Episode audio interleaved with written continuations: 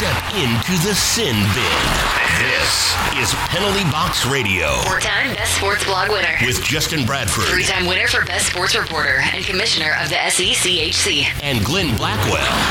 It's time to talk all things hockey in the Music City. Penalty Box Radio is on on Smashville's best sports talk. ESPN. 1025 The Game.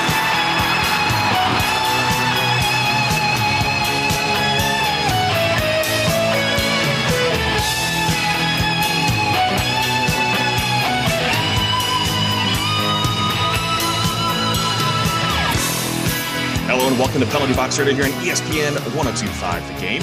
Justin Bradford, Glenn Blackwell, and Glenn, the Nashville Predators are taking care of business right now against teams that they need to take care of business against. One of those being the Chicago Blackhawks, who they've mm-hmm. owned this season 6 and 0 against those Chicago Blackhawks with two more games left to play against them in the regular season vying for a playoff spot. Uh, the Nashville Predators put a whooping on the Blackhawks uh, last night, but there's a lot to take in on this because, yeah, they're doing the things they need to do. And they do control their own destiny slightly because the Dallas Stars are starting to chugga chugga choo choo on their train and rise in the standings. And now, with their games in hand, are right on the Predators' doorstep. But first, before we get deep into that, just your thoughts on, on last night's game in terms of what the Predators were able to I'm going to say overcome, but with goaltender Juuse Saros and getting some some depth goals scored as well, and obviously go, pucks to the net and some tip ins. It was a it was a pretty complete game for the Nashville Predators overall.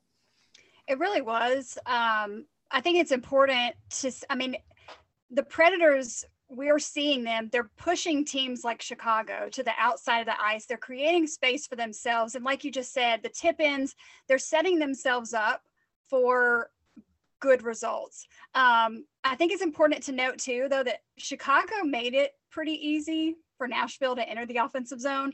I mean, the Preds made it difficult for Chicago to do so. So I'm not discounting what the Predators brought to this game, but want to recognize that when the opposing team is making mistakes, the Predators are capitalizing on it. And that's when when you're able to think quick on your feet and capitalize on those opportunities because no team is without fault. So take advantage of those opportunities when you get them. So in the event that the Preds do nail down that fourth spot in the playoffs, I mean, no, like I said, no team is perfect. So if you're getting all of this in, you're getting that the practice, you're getting that system in that you are allowing your hockey instincts to come very, very quickly and respond and act quickly to the mistakes of the other team. I think that's so incredibly positive. I mean, yeah, we're seeing all the big things. We're seeing them score like crazy. We're seeing them 6 and 0 against Chicago this season, but we're also seeing that you know, they're thinking quick on their feet and just like a Chicago did last night when they made those mistakes, Tampa Bay could make those mistakes. A Carolina team could make those mistakes. And as long as you're out there capitalizing on it, in addition to playing your best game, you're really setting yourself up for success. You are so now. that's I- what I was seeing a lot of. Eh, now, now I will say it's more unlikely that Tampa or Carolina will make those mistakes in the I know, but I- you could have a moment, a oh. moment. A moment, but you need those moments to happen four times. Yeah, you can have a lapse in a moment, but then you could, I mean, I'm just saying, I'm I just saying. I know, I know, I know. You're just saying. Uh, but before we get into the reality check, let's look at the positives. Who would have thought Calle Jarnkrok could be leading this team in goals this late in the season? I mean, 12 goals for Calle Jarnkrok. Filip Forsberg's still number two, and he's missed plenty of games at 11. Um, Mikael Granlund with 11 goals, who's been playing lights out hockey as well. Granlund uh, looking like he fits in. Uh, big Mhm. notes that uh, Eeli Tolvanen skating in practice today. So that's a very good sign for the Nashville Predators because the power play has been absolutely suffering without Eeli Tolvanen and Filip Forsberg out there. Uh, another positive to look at would be Erik Haula. I mean, I know I was calling for him to be traded just in terms of roster spots, uh, but he's been playing pretty well. And the, the big thing that he contributed uh, in the in the game was his faceoffs. And he really dominated in, on the dot. So Erik Haula was 11 of 12 in faceoffs. And the, the big thing for him is he was five of six in the defensive zone. So he's only lost one in the defensive zone. He's three for three in the offensive zone, three for three in the neutral zone, but but five for six. That's a lot of responsibility to be taking defensive zone faceoffs and to win those. And it was against multiple players. He, he won two against DeBrincat. He won 2 Mhm. against Strome. Uh, he won against Kurashev. The only one he lost was against David Kampf. So it's a small sample size there, but overall he did his job in winning defensive zone faceoffs. And like I've said plenty of times, faceoffs aren't a story until they're a story. Right Mhm. there, he is doing his part for his team in winning defensive zone faceoff, gaining possession of the puck that reduces the amount of scoring opportunities the opposition is going to have. That's when it's a story. If a guy's hovering between 45 and 55%, not much of a story to be told yeah. there. But when you win 92% of your faceoffs, it's a story. yeah, when you control possession of the puck that often in a game, chances are your team is your team is going to do a little bit better than the opposition. I mean, that's just that's that's what the numbers are. So, well done for him. Yeah, definitely well done for him. Now, here's one of the things too I wanted to touch on before we get to talking about Juuse Saros. Uh, late in the game, I know we've bagged on officials and officiating everything, and I understand how difficult of a job that they do have. But late in the game, it's over in the corner. It's in the corner on the near side to the, the press box area, to mm-hmm. the broadcast side of things, the penalty box side. We're seeing multiple cross checks. Duncan Keith is throwing multiple cross checks. Guys are just getting sick of it, of what's going on, and they start railing on each other. The officials just standing there watching. Late in the game of a game that is done, a three goal deficit that is not going to be come back on, knowing that these teams have to face each other two more times, not just this season, but this week. And the officials are just standing there letting it go. That that's where their job is to blow the whistle, call everything dead, and get things under control. I, no, nothing pisses me off more in seeing officials do that, make mistakes. I understand if it's a fast call and they miss it because the game is so quick. But when you're standing there and watching a brouhaha take place in the corner like that, and you're not blowing the whistle and seeing multiple illegal plays happen, like multiple cross checks, that's when it becomes dangerous and player safety comes into comes into check. So blow the whistle, stop the play, break them up, and separate them because they have to play each other two more times. Yeah, rivalry's fun, physicality's fun. It's necessary. It's absolutely necessary in this game. But when you see illegal hits happening, cross checks, and it's getting easily out of control to where you can hear the crowd. The noise in the crowd is more of a huh, huh, and you hear it, you feel it. Everybody knows the sense that you feel when something's not right. That was not right and should have been called dead at least five to seven seconds before it did. And five to seven seconds in sports is a Mhm. very long time. that is a long time for things to continue railing on. Got to blow the whistle. Get control of the damn game. That, that's all I want. Get control of the damn game. Don't control the game, but get control. Yeah, yeah. I mean, at at this point, they should know. They do know. They do They do. know when when it should be called. So Yeah, absolutely. Okay. So we have we have a great show tonight. We have uh, James Neveau. He's from Chicago with NBC Chicago, and also on the Madhouse Chicago Hockey Podcast. Just because I mean, hey, these two teams are playing each other a lot, so let's get a Chicago perspective, as well as Karl Taylor, the head coach for the Milwaukee Admirals, who's been currently with the Chicago Wolves. I mean, just his development of a lot of these players and what he's been able to prepare them for has been tremendous. We're going to talk with him as well. But first, we have a few minutes. Goaltender Juuse Saros he's obviously getting talked about plenty. But one of the questions I want to bring up was should he be in the conversation for the Vezina trophy? Not saying that should he be a favorite or should he win, but should he be in the conversation? When I say conversation, it's should he be a nominee? Should he be one of the top three? And some people out there be like, no, come on, no. Well, I, I did some looking into this, into, into the stats.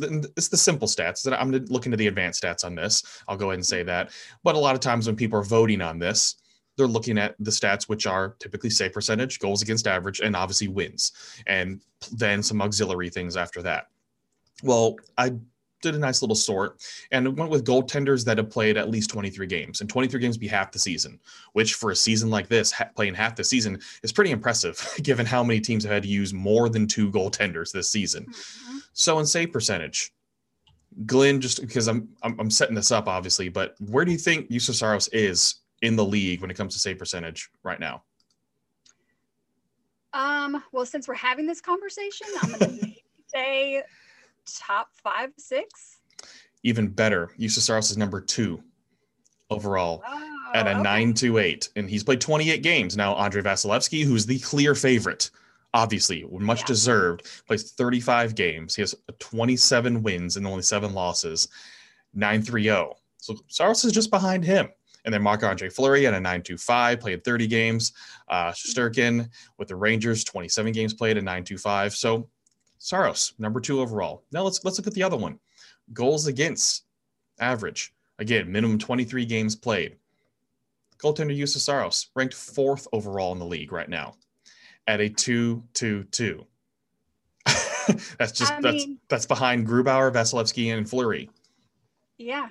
I mean, just the fact, just those standalone statistics, when you look at the beginning of the season and the start of the season, Exactly. we never would have sat on the show and said, fast forward months from now, we're going to have a conversation about how he should be in the conversation. So the fact that we're having this conversation says a, so much about UC UCSR's performance. That's And crazy. now he's turned it around. Now, I- again, I'm not saying he deserves to win because No, Andrei Vasilevskiy absolutely 100%, but in the conversation as being one of the top goaltenders, a top three goaltender right now I mean, in this shouldn't league. that make Preds fans have confidence in where this franchise is headed after Pekka Rinne? The fact that he's in this conversation right now, I think so. yeah, at least for a few years. And again, want to see bigger sample size of him being the number one starter for a full season where he's going to Mm-hmm. play like 55, 60 games, maybe something like that. See what that sample size is like. But right now, as it stands, Juuse Saros like is right up there in the top goaltenders in this league, and he's turned it around. And that's one of the reasons why the Nashville Predators are in the playoff chase is because of goaltender Juuse Saros and his numbers that he's been putting up. Now, granted, they they have an interesting schedule to finish the season. They still have to play Carolina. Uh, they still have some other games interest that could be interesting uh, for for him. But either way, he's been playing lights out hockey, and those stats show how much he's turned it around because he had some really bad games at the beginning of the season. So for him to get up the ranks like that is just worthy of saying, hey, maybe he deserves to be number three overall. And number three overall in the league, that's not too bad given how this season has gone and how it started for him and how it ended last year for him as well. Okay, up next, let's talk with head coach Karl Taylor of the Milwaukee Admirals. See what he's been up to in Chicago, what it's been like for him in this very unique AHL season uh, for him, and just in terms of what he's seen of the preparation for a lot of these players that he's been working with for the past couple seasons and now making it to the big show in the NHL. All that up next. Penalty Box Radio, ESPN 1025, the game. And welcome back to Penalty Box Radio here on ESPN 1025 The Game. Justin Bradford, Glenn Blackwell, and really excited to have on our next guest. He's been on plenty of times before, always tells it like it is, and really happy to have him. Karl Taylor, the head coach of the Milwaukee Admirals, joining us. Karl, thanks for joining us, man. Well, thank you very much for having me. So this has been one of those just unique seasons all across sports. I mean, what's the NHL, the AHL, uh, the, the NFL, NCAA, whatnot. It's been just such a unique season. And then, especially with Milwaukee Admirals not playing this season, you've been in Chicago, obviously, with a lot of the Predators prospects, with your players with Milwaukee Admirals. What has this experience been like for you? And what have you just learned overall from this experience that's been so unique? Well, I, I, obviously, starting out, we were disappointed. Uh, one, you know, our season last year when the season paused, we were having a pretty good run, so that was disappointing. And then trying to get started back up, we were one of three teams that uh, we're not going to move forward this year. So once we got over the disappointment, we had to stare it down and realize what the uh, job was going to look like. So for us, it's been very different. Our staff has been driving five times a week, six times a week down and back to Chicago and helping our players that have been there. Uh, there's not many left right now. They've been all moved on to Nashville, a lot of them. Uh, but for the most part, it's been a, uh, a, challenging time, but there's lots of people in the world dealing with a lot more than what we are. So uh, we're fine. And I think our players have uh, grown in Chicago and done a good job. Uh, we've gotten along with the staff there well. And so coming in, there's always worries about how's it going to go. But I think as a group, we really focused on the season in the American League this year. It's very player development based um, to almost 100% focus because of the situation. And so it's been very interesting for me because I'm more of a, uh, I'm walking with the players a little more.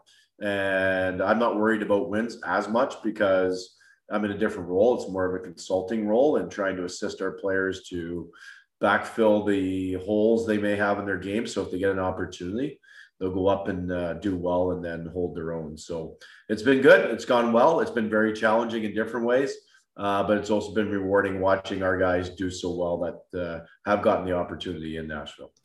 and we're seeing so many of them perform so well that look like they're prepared and they're fully ready to take on that challenge when they do have that call up. And so looking at those challenges because very few players are experiencing something like this where they're playing with prospects from another team that's also their NHL club being in the same division, which can be very unique that one day they may be playing with each other and the next day they're playing against each other. Now, granted, a lot of these guys are growing up playing against and with each other and things like that. But how do those types of challenges help develop a player to take on the other challenges they may face as a professional?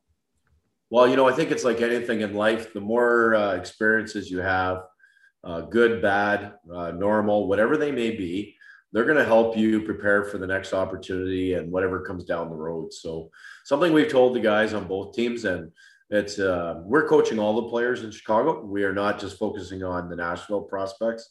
Obviously, we have an investment in them more than the other side, uh, but we're also trying to blend the team and make this the best we can.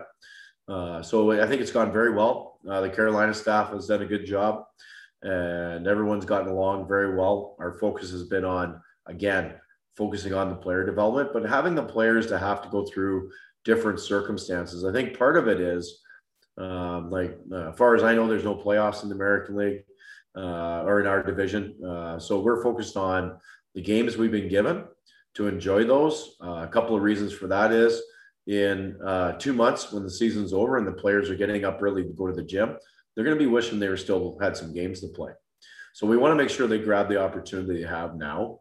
Uh, but from our perspective, we're really trying to help the kids understand and, and experience different positions. So uh, I'm helping out with the power play. So based on that, uh, I'm leading the power play in Chicago. And so what we're trying to do is put guys in different spots and moving through different areas and uh, give them a lot of experience um, looking ahead to next season, wherever we end up, the players end up playing, uh, Nashville or in Milwaukee. So we're really trying to accelerate their growth and get ahead of things so that next year when we do have to make decisions, we've got more information to make better decisions to assist the players in their development, but also to help the Milwaukee Admirals win some games.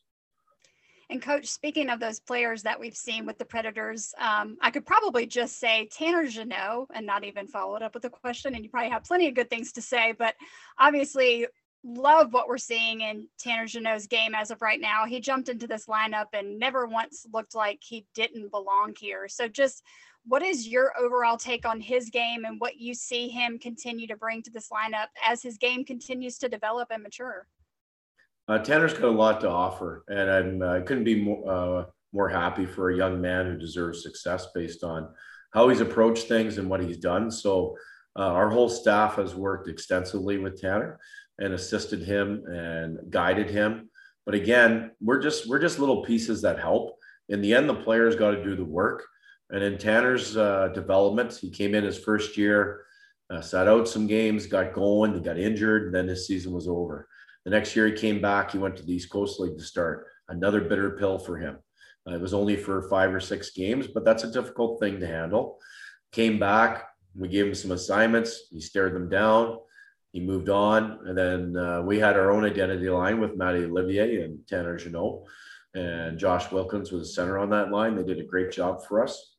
And so a lot of confidence obviously was growing within our team because we did win a lot of games and we had a lot of success. So it allowed people to grow.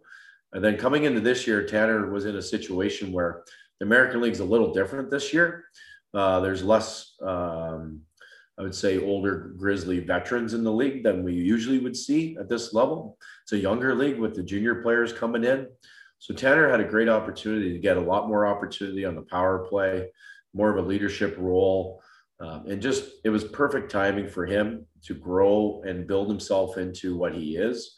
And he's he's doing exactly what he needs to do in Nashville. So that I think the most exciting thing is is when you see these guys go up there and we are speaking about Tanner, but even the other players that when we get to watch the game and it looks like they're playing in Milwaukee, but they got a Nashville Predators jersey on, then we know they've arrived and they got a comfort level to allow themselves to perform and allow themselves to play the way they would here. And I think that's a great sign of the staff in Nashville for what they've done to create that comfort and allow them to get to that point where they can play like they're in Milwaukee and also wanted to talk to you about Alexander Carrier. We got to see him truly playing very, very well prior to his injury at the beginning of this month. We saw him score his first NHL goal. At one point, David Poile said Carrier had been good enough to play himself into a regular position here. Um, so I want to get your thoughts on his game as a whole and how you feel like he's positively contributing to this Predators team when he is in the lineup. Yeah, so like initially with all the injuries, a lot of our guys came up. Uh, not everyone, but a lot of guys came up because of uh, a need, and it wasn't necessarily hey, we're looking to make a change or we're doing this or that. And it doesn't matter in the end why or how, but when you get a, a, guy like Alex Carrier, who is just an outstanding young man who has been very patient, he's a fifth year pro, he's got games here and there. He's had to dig in and change his game a little bit and round his game out. Um, and he's another guy similar to Tanner, where you know when we give him a list and say, "Look, you got to work on A, B, and C," he's uh, uh, stared it down, gone and done the work, and built his game up. Um, in this summer, this past summer during the break, I, you know, I, Alex was one of the people I talked with and worked with in our group. We split up the players within the staff to make sure we were staying connected with them. And I said, Alex, I don't want you to think of blue. I want you to think of gold. And I, re- I want you focused on Nashville. Like, don't even think about Milwaukee. So uh, he went in with that mindset, and then it's very disappointing when he got reassigned. That's a difficult thing. You know, you're four or five years in. He's hoping he's going to stick around, and then he had to come to Chicago for a while, and then things occurred, and he got a chance to go back. But that, those those ups and downs at that point in your career, um, unless you're a very mature athlete and comfortable in what you're doing and feeling like you're prepared for that next opportunity, they can throw you down a real bad spiral. And uh, I was really proud how he handled that. And then when he came back, he worked his way in and got an opportunity. And you know what? He looks like an NHL defenseman. He looks like he secured a spot. Like you said, David spoke to that. Uh, couldn't be more happy for a young man who really deserves the, the uh, success that he's getting. And again, um, Karl Taylor, head coach of the Milwaukee Admirals, join us right now on Penalty Box Radio. And, and Karl, looking at some of these these signings as well, the Nashville Predators have had. I mean, David Farrance got added, and then Marc Del Gaizo got added. And so obviously the prospect pool continued to grow again, as we always see when the end into the college hockey season. And then this summer, more will get added to the team as well oh, as a, as a coach too, looking at this, how exciting is it for you to just see new players getting added to a roster and seeing how you can potentially work with them and help them achieve their goals in their career? Because that's what it seems like you're so focused on, which is awesome. Is that developing guys to be better for themselves, better athletes, better humans, and just all around just better people as well. So how does that excite you when you're always getting that chance to work with new people all the time? Well, we warn the returning players all the time that there's a draft every season. So there's more guys coming. So you better prepare for the competition you're going to receive from the new players being signed and coming in. And they're going to have expectations. And, uh, you know, sports is a really tough business. There's new young guys coming every season. They want to kick you off the chair and take your job. So if you don't want to be in that situation, you better prepare yourself accordingly. Um, when we sign new players, the uh, our scouts and our management team has a lot more knowledge about the players than we do. Uh, we take a little bit of information from what they tell us, uh, but we want the players to determine where they're going to slot in and and start the season or where they're at. Um, I'm okay with them having to earn it a little bit. I think it's very good for them. Um, you know, obviously, some guys get more of an opportunity early based on draft status and all these different things that happen. Those are all the uh, things we must balance as a coaching staff and when we're making decisions. Um, but at some point, they're going to have to earn it. So when we sign new players, we, we receive them with open arms um, and open minds, and we want to make our own evaluations. We want them to come into Nashville's camp, summer camp, develop, get to see them, get to know them, build a relationship early. Um, that's the goal of us is to get that relationship going so that when they do arrive, if they do start in the American League and if they are in Milwaukee with us, they walk in, it's not the first time they see you. They see a face they recognize oh, I saw him in Nashville. He's part of Nashville. It's not just about Milwaukee. So then that player understands that we're part of the development chain and they're going to have an opportunity to earn our trust so that if we get a phone call and they say, hey, who should get an opportunity? They're all wanting us to say their name. And we tell them we have no biases. It's going to be whoever we think is going to do the best job is going to get that opportunity. So when you get new players in, it's very exciting um, especially when were, we're signing these college kids and the junior kids that come in. We just dealt. We had uh, we only had uh, Phil Tomasino as a young guy, but Carolina had four junior players. So we had we had five really young players. We got Luke Evangelista here who's going to go back to junior next year. These are young, young kids. Like they're 18, 19 years old. And I just chuckle, but that's when Tolvanen started in the American Hockey League. So we're talking about how young these kids are and they need time they need time. So different for Tolvi, which has been well documented of the expectations and the results. And another really young guy who's finally hitting his stride getting what he needs, but he's perfectly on time. He's 21. So the staff is always excited to work with new players and to develop them. Um, you know, don't get me wrong, we want to win games in Milwaukee too. That's a big part of what we do because as a coaching staff, you know, we have goals and aspirations as well. And some of that is we want to, we want to, all, all my whole staff wants to coach in the NHL someday. So that's a goal for us. And that's something we really, really would like to do. How do we do that? Well, we have to balance the development with the wins and back and forth. And that's kind of what I was saying earlier in Chicago. The Carolina staff is in charge of the team. It's their team. We're kind of visitors. And so we're I'm not getting any wins or losses in Chicago this year on my coaching record. So we are definitely walking with the players and 100% invested in what they need and, uh, you know, sometimes we get a little more invested in getting some wins in certain days, but that's not the case this year. So it's a really unique situation for the players to feel like they're, uh, they're supported, they're walking with consultants, they're able to talk and communicate.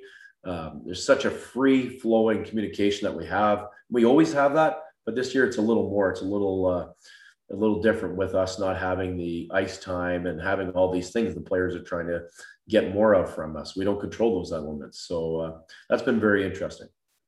Absolutely. And we can definitely see the fruits of the labor of the staff uh, in the players when they get called up as well. And uh, yeah, we weren't even really able to touch on Tolvanen and Thomas because there's just so many guys to talk about. But as always, Karl, we, we certainly appreciate your time and your insight. Just uh, really happy that uh, things are going well, even though it's been challenging and can't wait till to the fall to get back to normal so the Milwaukee Admirals can get right back at it yeah, I appreciate the time and uh, let's get through this. We're almost there. It seems like there's a light at the end of the tunnel, and we just got to keep being smart and making good decisions as as uh, per the pandemic and all the things we're dealing with. And hopefully, we can move forward and we'll have a full American League season next year. That would be outstanding. That would be awesome. Well, Karl, thank you so much for joining us. We certainly appreciate it.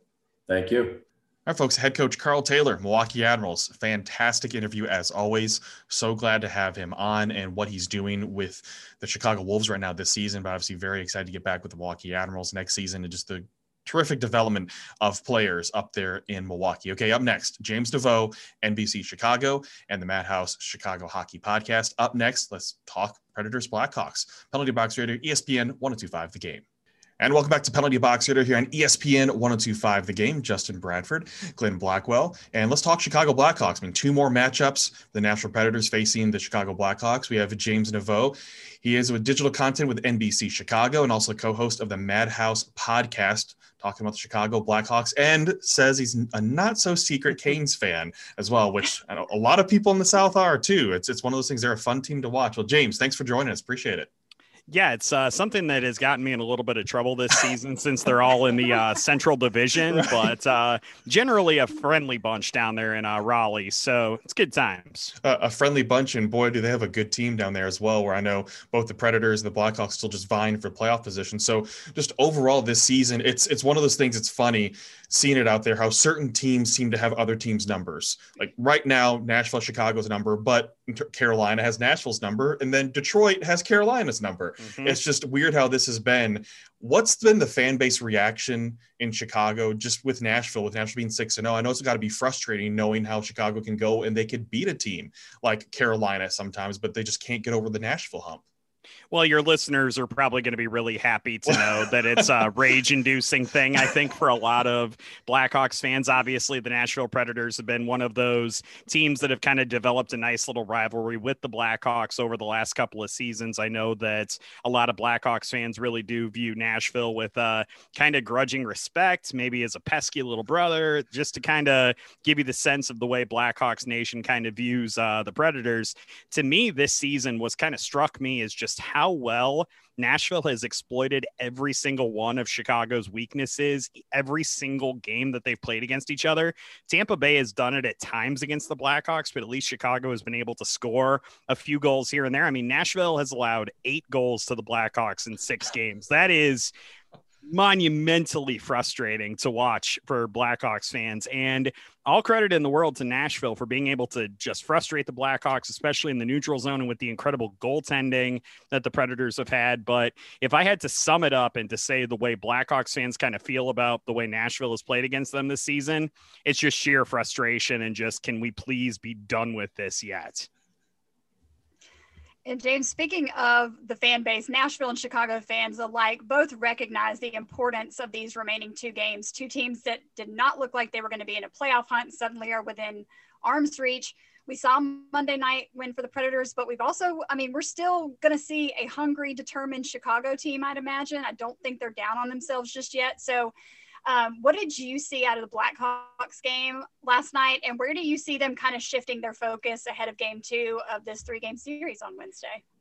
I think the, the focus obviously has to be on improving the defensive effort for the Blackhawks. They're just allowing Nashville to get way too many easy opportunities to get clear in front of the net. You saw that on several goals last night. Saw several defensive miscues, including by some of the Blackhawks veteran defensemen last night. It was just a really rough effort overall. So I think that that has been kind of the ongoing focus of the Blackhawks is trying to ensure that you're being defensively responsible in all areas of the ice, not allowing open shots that's something they're definitely going to have to do. But they are also going to have to figure out a way to move the puck up the ice and to create some opportunities. You saw the Blackhawks fourth line doing that a little bit last night. Adam Gaudette and David Kampf did t- team up for a really nice goal as the Blackhawks going to try to get back into the game. They are going to need more of that. And then, especially with this series coming back to Chicago, they really are going to have to take advantage of any lineup matchups that they could set up. And I know that'll probably involve Jeremy Colliton trying to get Kirby Dach, Patrick Kane, Alex DeBrincat, Pius Suter,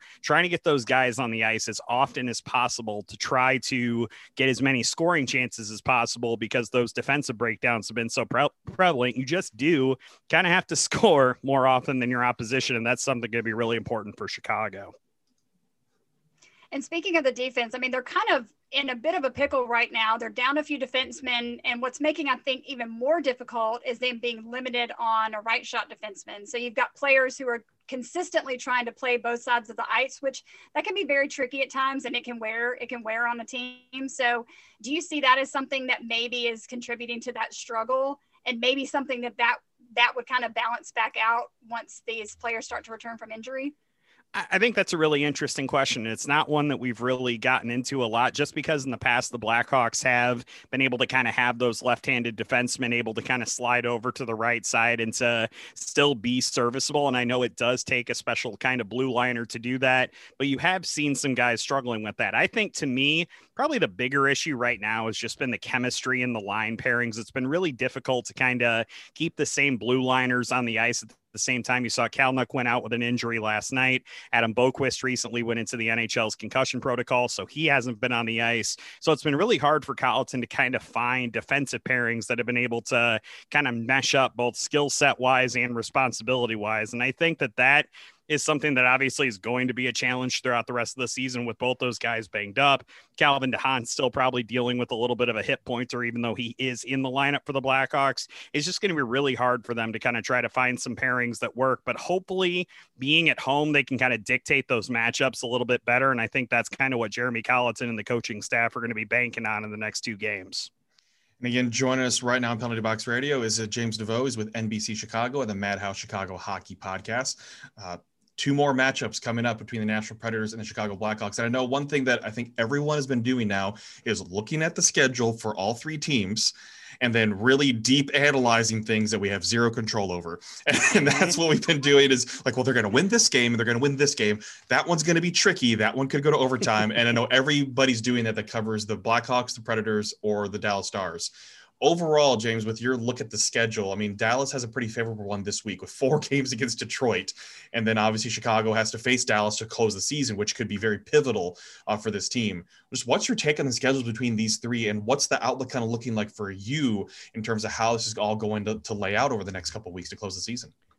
Well, going into this, we kind of obviously thought that the Blackhawks had their destiny at least a little bit in their own hands, right? Because as you alluded to, you had the three games against Nashville. You do have the two uh, games against Dallas at home to wrap up the season. This just is really a tough stretch for the Blackhawks coming home. They not only have those two games against Nashville, you also have home games against Tampa Bay and Florida. Florida obviously been playing off the charts good this season. And then, oh, yeah, a three game and four night road trip to Raleigh that just the Blackhawks are putting themselves in a really disadvantageous position. I don't even know if that's a word. I'm just going to throw that out there. to me, I feel like if the schedule is going to have any impact on this down the stretch, it is definitely not in Chicago's favor. But at the same time, you do kind of have to tell yourself as a player, as a coaching staff, this is what you want. You want the ability to kind of control your own destiny, to have those games against teams that are in your division and you're chasing them. I mean, think about it. If the Blackhawks beat Nashville the next two games. I know, big if they've lost six games in a row this season. We've all watched the games. I get it, guys.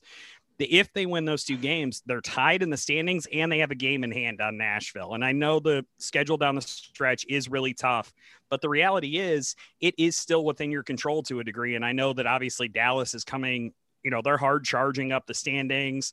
They're the defending conference champions for a reason. The Blackhawks just have to focus on what they can control. And right now, that involves two games against Nashville that you can end up tied with them and have a game in hand coming out of it if you play well the next two games. And one player that I, would like to focus on because I really wanted Nashville to draft him uh, year, a few years ago was Alex DeBrincat. small guy. He didn't get as much talk about, but he's proven himself to be pretty darn special. And from even what I've seen in last night's game, as a smaller dude, he is willing to throw the body. I mean, he is not intimidated by bigger guys out there, and he'd be very physical. What else about Alex DeBrincat is special to where he's obviously making a name for himself, where he can continue to be in this league, given his quote unquote smaller stature? He's obviously proven himself. Well, obviously, we've seen the Blackhawks have guys with smaller stature be able to kind of succeed and thrive before with Patrick Kane, right? He came in five foot nine, 160 pounds. Everybody said he was too small to do anything in the NHL. And all he did was put on a bunch of muscle, win an Art Ross trophy, and have a probable Hall of Fame career, right? I'm obviously not saying Alex DeBrincat is in that same camp, but you can see kind of the mentality similarities between the two. Alex DeBrincat, like you alluded to, not afraid to throw his body around to be physical. He's a really smart, instinctual player, makes some really good plays on defense. And I think to me, the thing that's kind of stood out about him most this season has been the fact that he had such a down year last year, just could not buy any puck luck whatsoever came into this season with a completely refreshed attitude, absolutely playing lights out hockey, one of the best offensive players I would think in the Central Division, if not all of the Western Conference, whatever you want to call it. I think that he's really he's done a really good job this season of kind of turning things around and kind of playing to his strengths, which is making those smart defensive plays, getting to the places where he can be open and get quick shots. You saw that on his goal last night. I think that Alex DeBrincat has had a really good bounce back season because he's a really smart hockey player and is playing to his strengths and is staying away from kind of the dangerous open ice hits that could potentially leave him vulnerable. And I think he's just done a really good job of using his intelligence to have a great season. He, has been fun to watch, and obviously he's one of those guys the Predators have to control if they have any chance of winning these games. Uh, very pivotal, pivotal games for both of these teams coming up. The next two, obviously in Chicago, so Mattress can have a big play in that. But James, appreciate your insight so very much. I know folks are kind of everybody's butt clenching right now. It's just tis the season uh, to, to tighten it up and everything, and then waiting to see what Dallas does. But appreciate your insight and looking forward to these next two games. Yeah, thank you for being very hospitable hosts. I'm always worried about going into enemy territory, but you guys are both very friendly. I appreciate it. hey, we, we try to do our best here. thank you. As are you. All right, James Neveau. He's with NBC Chicago, covering the Blackhawks, as well as with the Madhouse Chicago Hockey Podcast. And you can follow him, James Neveau, uh, on Twitter. And really good having him on. Glad we were able to find him on, on the Twitterverse. Uh, very obviously very knowledgeable about the Chicago Blackhawks. Make sure you give him a follow to get that perspective of Chicago. So, Glenn, how do you think these next two games against Chicago goes? Predators obviously six and zero oh against this team, but very pivotal matchup. So, give me your prediction definitely pivotal. Um, I do think that Nashville is going to go in with that confidence behind their back of the six and zero. Oh. I mean, I, and coming off a Monday night's game, um, I think they're going to take the next two, but there's always a chance that one could one could fall under the radar. So, absolutely, I'm going to go with three points, three points out of four, which still obviously yeah. is very very good, but got to keep an eye on Dallas. Okay, up next, plenty of questions y'all asked us. We're going to take that up next here in Penalty Box here at ESPN 102.5 The Game. Welcome back to Penalty Box Radio here on ESPN 1025 The Game. Justin Bradford, Glenn Blackwell. And all right, plenty of questions came in just regarding multiple things here. First of all, uh, this one comes in from Troy. Where does Marc Del Gaizo fit in the lineup with a little winky smiley face? Obviously, understand he's probably going to not going to make the lineup, but it is good for them to sign another one of their college hockey prospects uh, to get him going in because, as we know, they've been going through defensemen like inappropriate words that I can't say right now on the radio. yeah, don't say those. But they have been going through them. They haven't gone through them promising to think about the future. And after talking to Karl Taylor, thinking about the potential development of all these players, it's that's really exciting. it, it is, and D- the guys are just coming off winning the national championship with UMass, so mm-hmm. big time momentum for him in terms of his career. Uh, coming in defenseman, he obviously get able to get involved in the plays as well. So he fits he fits the mold of na- the Nashville Predators and what they want out of their defenseman, which is great. He's a 2019 uh, fourth round pick, uh, 109 overall. I mean, he played three years at UMass. He wore an A last season, 14 points in 27 games. Previous year, had 15 points in 22 games as a defenseman. Uh, his freshman year, he had 29 points in 41 games, which was the, his draft year, the 2018-19 year. Played also in the USHL, so a little bit older. I mean, he's 21, which is good for his development as well. So another good defenseman to add into the mix uh, there. Okay, next up, this one comes from Johnny. Uh, the Preds play Carolina on the 10th of May. The Stars and Blackhawks play each other on the 9th and 10th of May. Does the final playoff spot get decided before these games or over these final two days of the season? I think it comes down to those last games of the season, Clint. I really yep, do. I do too. I mean, like we were just talking about this whole Dallas, Chicago, Nashville thing, I think it's going to be down to the wire. Um, I'd be shocked if it wasn't. Yeah, it's the, the way things are setting up, especially the games in hand. I think Dallas is probably going to jump up into fourth at, at a point in time, and then they'll hit their tougher part of their schedule uh, to close it up because they have Detroit this this week, and that's obviously just a little bit easier for them. Not saying Detroit can't get a win because they've beat teams before, uh, so, uh, but I think that's what's going to happen. We're going to see plenty of fluctuation, and as we said with James Neveau, butt clenching time for all three fan bases, just trying to figure what's going to happen there because it's it really will come down to the wire. All these games, but all these games in hand will throw things off. People are like, well, what's happening? Well, three games in hand is a lot. That's a six point swing potentially for a team like Dallas, and that would jump them right up it solidly into fourth right now. So yeah, I think it comes down to those final couple of games, and whew, talk about being on the edge of your seat. Okay, this next one comes from Dave. Forsberg, Duchene, Tolvanen, go. That could be an interesting line uh, right there. I mean, from what we've seen, Duchene has been looking pretty good at playing the wing. Mikael Granlund playing the the center part right there too, because we weren't sure what they were going to go with with Duchene being healthy. If he was going to knock somebody off the center, they're going to put him at wing. Well, we see right now what's been going on is they're putting him at wing and he's looked mm-hmm. comfortable out there and looked good out there. Mikael Granlund has been, looked really good at center uh, as well. So it's going to be interesting to see what happens when Forsberg and Tolvanen are healthy. I still did like uh, Johansson between those guys as well. Either way, they're desperately needed to, for this power play. Desperately needed for the power play. Yeah, yeah. I mean, Dave, I think you kind of summed it up. Just Forsberg, Duchene, Tolvanen, go. Okay, sounds good. Let's go. Let's see it. You know? just, just get those two guys out there. Get them out there. Uh, all right. This one comes from Smashvillian. Uh, Tomasino, when do you think we might see him? I thought we were going to see him uh, in a game against Detroit potentially before, but that obviously did not happen. Maybe against Columbus, but then again, you're sitting him for a long time just practicing with him, and he's not playing a game when he could be playing games in Chicago maybe they feel like he's at this point to where he's developed enough to where he can just bide his time and wait for it. I don't think they would have called him up if they didn't want to at least see him play a game, but they've been very comfortable with their lineup. Like no one deserves to come out of the lineup right now either. Even with the games against Carolina, there wasn't a guy who's like, he's got to go. Uh, so yeah. that's that's the that's a troublesome part right now. It's good to have those problems, but it, I still want to see him get a game in just so he can get his debut over with and then move on from there. Yeah, that was kind of my thought process because we were on here last week saying that we just couldn't imagine a scenario where they'd bring him down to not play him because you want him to at least have that that time. So that's very interesting. I'll be very curious because I do not know when we're going to see him. All right, this one comes from Jackie. Actually, has a two-part, so that's the first part, and then we'll address the second part. Uh, what expectations do y'all have if the Preds make the playoffs? Glenn, what are your expectations? Okay, my expectation, I would I would love to say you gotta you gotta show that what you did or didn't do at the trade deadline was something. I think my expectation is you have to show that was a success. You have to make it through the first round. I don't have the expectation that they're going to make it through the first round though. So my expectation is if they make the playoffs, they're out in the first. What okay.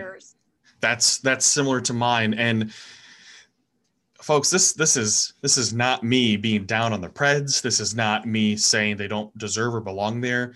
The top 3 teams in this division are in a completely different tier compared to the Nashville Predators right now. And that's just that's just the way it is. Even if the Predators are fully healthy, they're just in different tiers right now and we've seen that in terms of speed and everything. When they play Florida, Florida yes has some troubles in net. I think Florida be the best matchup possible for the Nashville Predators to get past the first round just given the questions that they might have in net. But Florida is a very fast team. We've seen how fast Florida can be when they're playing each other. Uh, so that's still not a good matchup. Tampa, Carolina, completely different league, completely different league right there. And that's where I don't see them getting more than a game or two in a best of seven series.